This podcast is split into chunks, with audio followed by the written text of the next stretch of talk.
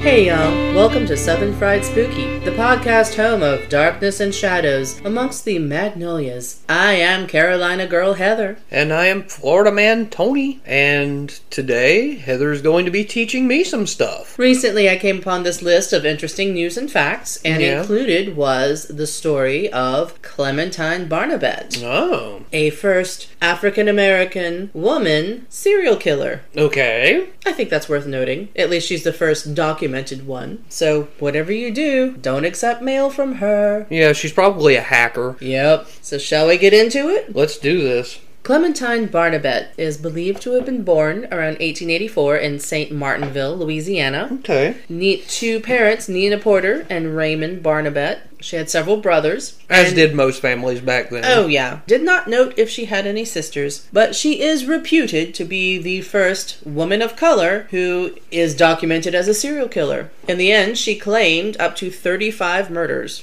Wow. confessed to, which I think is kind of interesting. Okay, well, I mean, I, she outdid some of the ones that we have nowadays. So, You gotta have goals, I suppose. yeah. Always set your goals in life, kids. Right. So they moved to Lafayette in Louisiana in 1909. Mm-hmm. Ooh, Um, it notes- Lafayette. Ah. right. I love that place. I've never been. Um, th it did note that her father was probably abusive, but the more we research and, and look into t- things back then, it seems like pretty much everyone was. Oh, yeah. it's just a common thing with families and, and whatnot.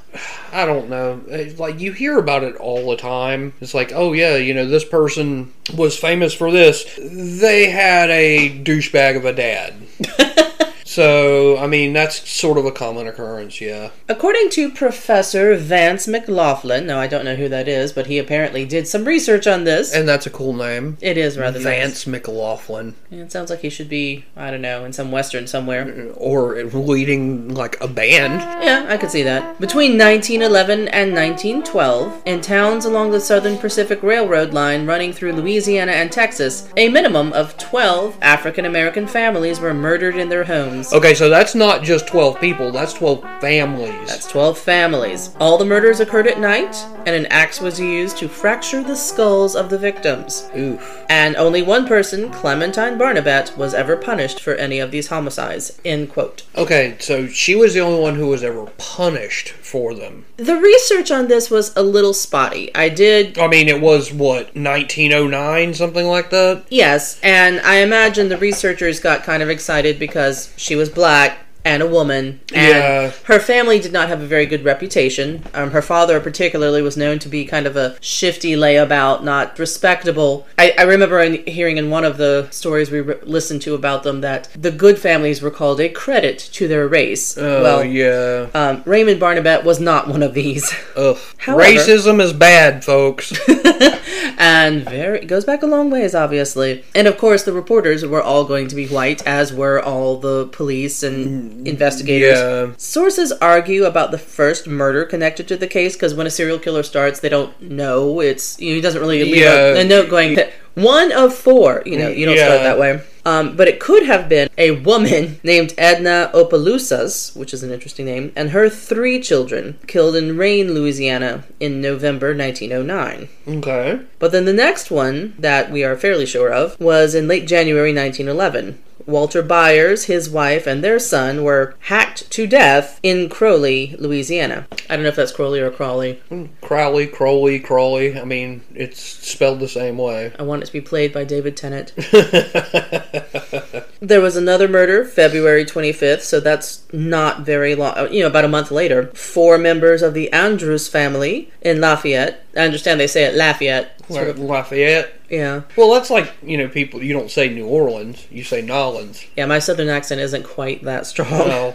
By then, the police began to suspect that their crimes were so similar they may have been the, quote, work of the same terrible monster, end quote. Who was apparently this what sixteen-year-old girl? Yeah, which, I don't know. If anyone's ever had to live with a teenage girl, they might concur. Oh well, yeah, yeah. I get that. But it is interesting. They get into the analytics of it, I guess, that this allegedly, what, 16, 17 year old girl came up with, planned, and executed a series of murders carefully and concisely without really getting caught. And they just didn't believe she had the brain power to do it all. I'm Which suddenly- I don't know. That's sort of like racism, misogyny, all rolled up into one. Not Yeah. to mention she was young and uneducated. So they just, I don't know why she was the one pointed out in the first place. I mean, Back then, I think things were a little different. Keep in mind, back then, when you were 14 or 15, you were already, con- already considered an adult Well, this is true. and could be tried as such. That's also true. And yet another month later, so I guess this is now March, mm-hmm. in San Antonio, Al- Texas or Louisiana? Texas. Oh, wow. Okay. Alfred and Elizabeth Cassaway were murdered in a similar fashion, along with their three children. Now, the Cassaways were curiously a mixed race couple. Mrs. Okay. Cassaway was white. Oh. It was noted that that might be a reason, but it I'm not sure if I really buy that because all the other families were black and they got hacked up just the same. Yeah, but do you buy a 16 year old girl going from Lafayette, Louisiana to San Antonio, Texas, which is probably about 500 miles? well, they did note that all the murders happened along this this railroad line. No. I don't okay. know how common travel was for people back then. I mean, I, I know probably they're very accustomed to traveling by rail by that point, but you, know, you have to wonder like, was she accompanied? Did she have to have someone with her? Did she just not attract any notice because Young she's girl. a Yeah. black girl at that? Yeah. I don't know. The weapon was always, well, same format. It was always an axe, but it was an axe that belonged to the family. And then it would be left at the head of the bed after. Okay, doing so its that's dirty just work. kind of messed up.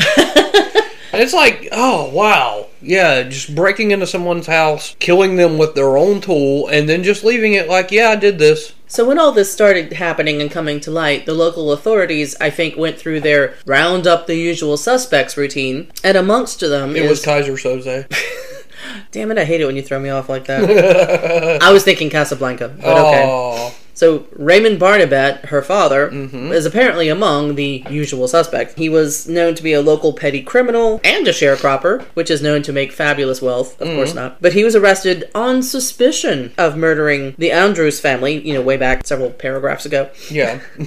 He was re- released for insufficient evidence, but rearrested months later and ultimately convicted of the Andrews murders. Yeah, I just keep forgetting that this is 1909 and people can be straight out convicted of something they had nothing to do with, and oh, wait, that still happens. Uh, Well, this is true. I think he could have just existing while black, though it didn't help that he didn't have a good reputation. Now, curiously, after a few false leads, the police started to focus on him, not just because of the usual suspects thought, but get this, his former mistress and he had gotten into a fight and she apparently griped about him to a friend and suggested a possible connection to the murders. And apparently he was so unlikable, I mean, at least his family didn't find anything likable about him. So his mistress effectively turned him in. His daughter Clementine and a son Zephyrin both testified in court against Raymond. You like really don't like your dad. I guess not. They yeah, they had daddy issues. Yeah. They claimed he had returned home with bloodied clothes and was boasting of the Andrews murders. Raymond's attorney successfully filed for an appeal, but it was held in jail pending a new trial. Now, as I recall, each member of the family, including his common law wife, all made not exactly similar statements, but they all said he boasted about killing the whole family at once. They all said he wanted his dinner,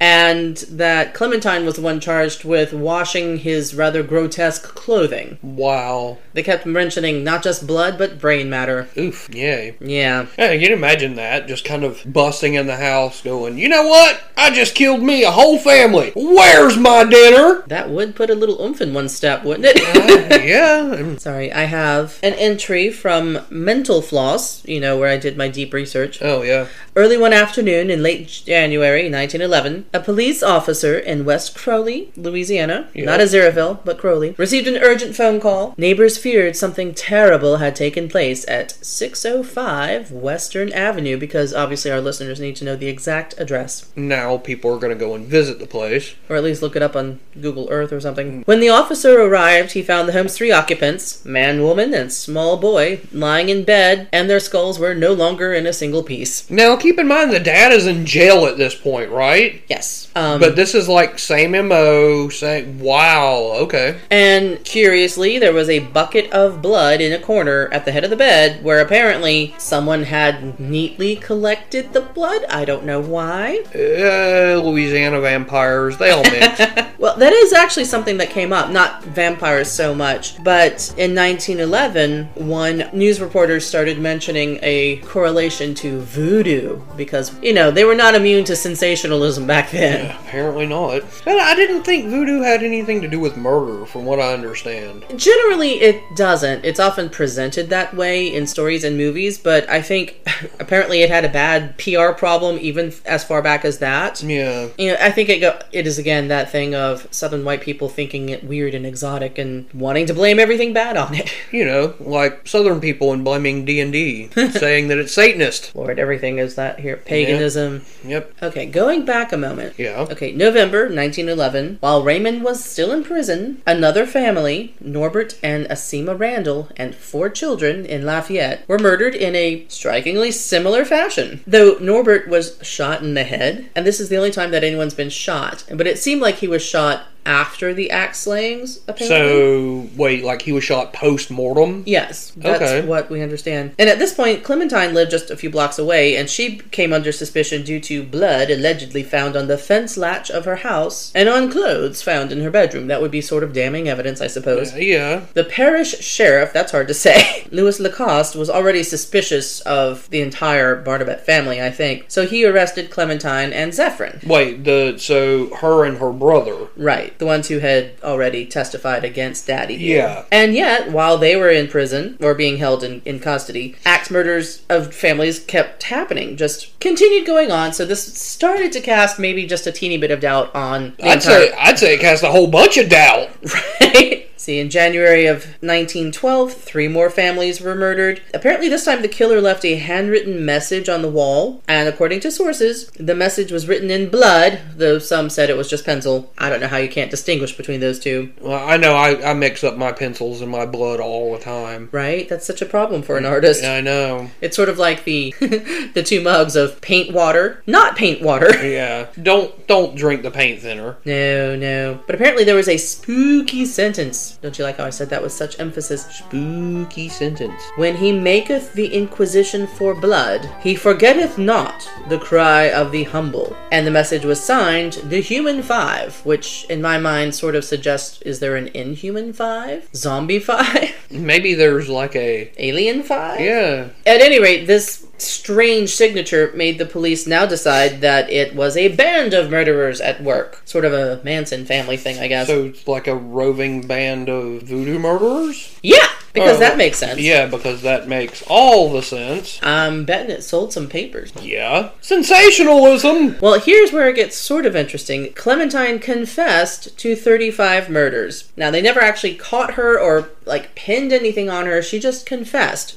And she explained that she was a member, apparently a founding member, of the Church of Sacrifice, which is a congregation in Lake Charles, Louisiana. And this is where the El Paso Gazette went crazy with the voodoo angle. Oh lord. So then other newspapers started to pick it up. Clementine apparently claimed that a priestess from the Church of Sacrifice had given her and her friends conjure bags, a good luck charm found in hoodoo, that would grant them supernatural powers and make them undetectable to authorities. Apparently, the, her first murder was just to see if she could get away with stuff. So like Dumbledore giving Harry the cloak. Eh, Something like that, yeah, perhaps. And it, in a way, it seems to have worked because even though you know they found things for you know the, they had the clues, they weren't really. It wasn't sufficient evidence at Yeah. the time. She confessed of her own volition for whatever reason. Which is weird. I mean, I guess if you're stuck in a job or in a house like that with your abusive father, and you know, maybe she was like, "Oh, I can get out of this and go to a place that will give me three squares a day and a place Maybe. to sleep, and I won't have to be, you know, someone's house person." She could have just robbed a store. Yeah, I know. Well, in her confession, she continues to explain that she did have accomplices and they would draw lots to see who got to commit the murders. She disguised herself in men's clothing to probably for movement ease and to be less noticeable. Well, yeah, 1909. We're talking long dresses, corsets, that type of deal. yeah, probably. So, yeah, I can see that. Though, I mean, you can still do plenty of housework and all that. Apparently. However, and this was kind of odd, She declared she killed the children because she did not wish them to be left orphans in the world. She was doing them such a great kindness. A mercy killing. Uh, apparently, because they were fairly young children. yeah. How the the motives for everything else? Not really clear. She's never she never did explain it. Oh. Now, sources are a little confused about all these details, and Yeah. partly it's because her confession was occasionally self contradictory, and the reporters, I'm sure, got a little confused at some point. You know, sometimes she said she did it all alone, sometimes there were accomplices. She would name her accomplices, but they were never arrested or charged. So the How the hell does that work out? I don't know. The court records were summarized and published, and the account makes it plain that there was a lot of public confusion regarding the details. yeah. It seems kind of hard to keep straight, and I've heard a few different versions of the story myself just looking all this up, and not everyone agrees about most of the facts. Modern analysts have tended to doubt Barnabet's involvement in the murders. There's a book from 2017 called The Man from the Train. Authors Bill James and Rachel McCarthy James argue that some, but not all, the murders were committed by a serial killer named Paul Mueller. So, you know, Wait. now there's a man getting credit. Paul Mueller, wasn't he like the Louisiana axe killer? I don't think so. Oh. But they do state that there were copycat killers. No. Okay. Now, however, this was happening about the same time as the fabulous New Orleans Axeman, but Oh, his okay. identity I don't think has ever really been established. Gotcha. Okay. Okay. But apparently, they write that nothing that Clementine said about the murders A can be confirmed by any other party, or B has the ring of truth to it. It's just it just sounds weird, apparently was her. yeah. A great deal of what she said is demonstrably false. Her defense attorneys, and I'm surprised she even had one, but they claim she was insane. And, you know, that seems like an easy kind of, I don't know, you would have to right. be insane for that. 1909. Did they even have the insanity defense back then? Evidently. But, I Huh. mean, it's not like they had the Twinkie defense, but I Yeah. think this is sufficient. Okay. She was initially sentenced to life at Angola, the Louisiana Oh penitentiary. yeah, Angola. when she was 19. She made one escape attempt, but was caught immediately. But despite that, she was considered a model prisoner, so go hers. And she didn't really serve very long. They let her go after 10 years. After claiming for 35 murders, it's like 10 years you can go. Evidently, she received a, I hope you can hear my air quotes here, procedure that was said to have restored her to normal condition, whatever that may be. Like lobotomy or It sounds like that, but according to multiple sources, lobotomy didn't really exist back then, at least not in its, I guess, final form. So I don't know what it could have been. I think the lobotomy came around in the 1920s. Maybe it was experimental back then. Could be. The authors I mentioned earlier, the Jameses, argue that if authorities had actually believed she was behind these murders, they probably wouldn't have let her go. So it seems that they didn't really believe her either. But I don't know why they would let her go rather than just keep her. It sounds like she was sort of a troublemaker no matter what. Well, yeah. I'm not sure. Now, here's another interesting point. After being our first alleged woman black serial killer, yeah. after her release, there is no knowledge about her whereabouts. She just sort of evaporated. There are no records that show she existed after her release in 22. No census records, employment records, bank Wow, or land so she documents, just kind of nothing. poofed out of existence. I think given that, you know, there was, you know, there weren't forensics, there wasn't digital tracking of any sorts. I think if you really want to, it was probably easier back then just to sort of up and disappear and just Oh, my, change your name and my move name away. is no longer Clementine. It's Barbara. Yeah, something like that. You know what? A name, a name that sounds really good. Ella Fitzgerald. I- I don't think that's her origin story. I'm no longer Clementine, I am now Tangerine. Wow. Though it has been posited that if Clementine's race or class, because she was definitely a lower class Yeah. individual, had been different, we would probably know more. So you get the impression that they didn't expect much of her, and probably they didn't put too much effort into her, I don't know, re- rehabilitation, I guess. They just wanted to make sure someone was in jail for this slew of family Scape- genocide. so scapegoat, really. Very likely. Well, I mean, do you know if the murders continued while she was in jail, or it seems to have wound down. So, I mean, sort of like Jack the Ripper or our Axeman, they just stopped. So it seemed convenient. You know, she could have been, or um, Okay, so mm, yeah, yeah, we're going to touch on Jack the Ripper. We're going to have to talk about H.H. H. Holmes because they're they're kind of out of our southern area. Yeah, but our- our still. district, if you will. But they are pretty cool. Yeah. I mean, for those of us who kind of overly get excited about serial killers, which sounds horrible when you say it out loud. okay, so they mentioned race or class. She scandalized the press, Yeah. stirring up a gumbo of moral panic in a state where civil war and slavery remained a living memory. Why has it got to be gumbo?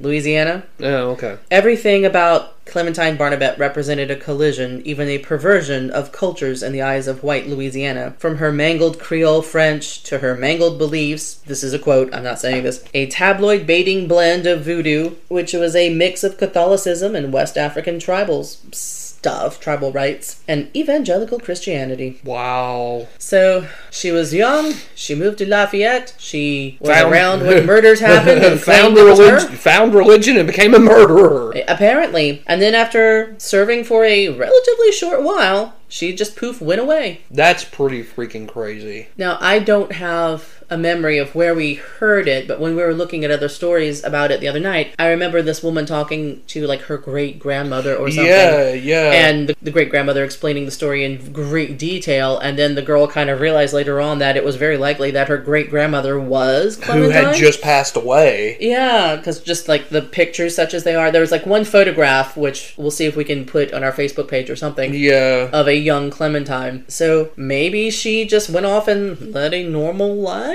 Maybe another series of axe murders picked up somewhere else that somehow didn't get connected to this. Who knows? Well, eh, back in 1909, forensics being in, in in its infancy, and you know, just a whole bunch of stuff just just kind of led to this. Uh, I did all these murders, and you can't prove it. So I suppose back then, though, and, and this is me just guessing, given that there weren't much in the way of forensics, I think at most they could prove the the blood was human versus animal. That's yeah, about as far as they could do Mm. Nowadays, they have like DNA memory and like forensics, and Um, oh yeah, but back then I think th- the suspicion probably carried more weight than it would nowadays. Yeah. it's like, well, they fit the profile. They're shifty people we don't like anyway. Let's just put them in jail.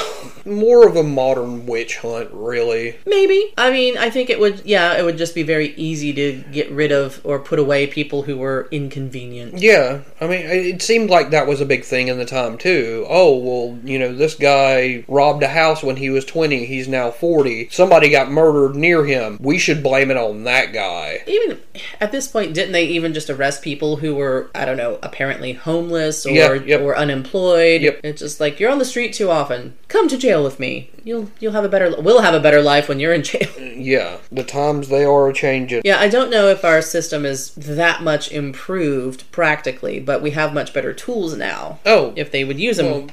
forensically, yes, yes, forensically speaking. I mean, now we can pinpoint things on people, you know, very accurately. Yeah. However, I know they have like backups and Well, I mean, even if even if- huge logs, lists of, of work that has to be done that they just aren't going to catch up in time. well I'm just now, rambling now. nowadays, if even if they don't have the Backlog. That's the word I was looking for. backlog. Nowadays, even if they don't have the perpetrator's DNA, they can look through a database that links them to their closest relative who has DNA on file. I wonder how far back they can investigate a cold case. Like I know they've attempted it with So, like like- H.H. H. Holmes and Lizzie Borden. Yeah, And, you know, they're pretty sure, but of course, these are people who've been dead decades, if Yeah. not longer. So I mean, It's if- kinda hard to If really- John Hammond can pull DNA out of a out, of, out of a damn mosquito, Okay, now I just have visions of like Lizzie Borden in the shape of a T Rex, and that's not helping. I I have a big head and little arms. and I don't think this plan was very well thought through.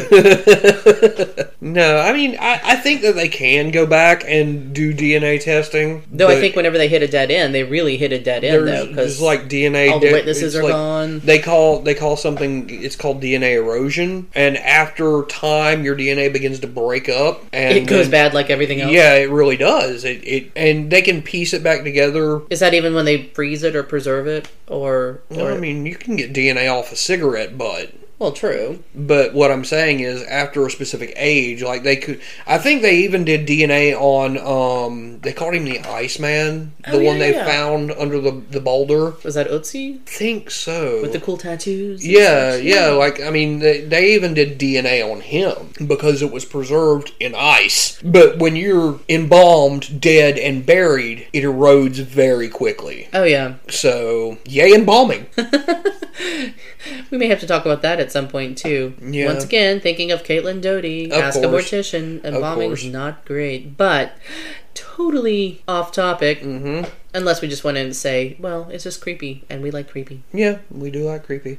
Well, I think that about wraps it up. I was about to say, do you have any final thoughts on on our prestigious first woman black serial killer? Well, I'm curious as to why Lizzie Borden got the fair that she did, and I had never even heard of Miss Clementine up until you told me. Well, probably for reasons you might expect. Lizzie Borden was from a wealthy family in a fancy neighborhood, and Clementine is a poor black woman that uh, came from a ill-educated family and at a time where people weren't exactly that friendly to Yeah, you know with with race relations here. indeed. So she was a victim of race and class, at least in that aspect. Now, I have no idea if she actually did it or not, or if she didn't, why she said she did. Maybe she was enjoying it. I don't know. There's a certain It's the attention. notoriety, I Yeah, guess. It's like Munchausen's by murder.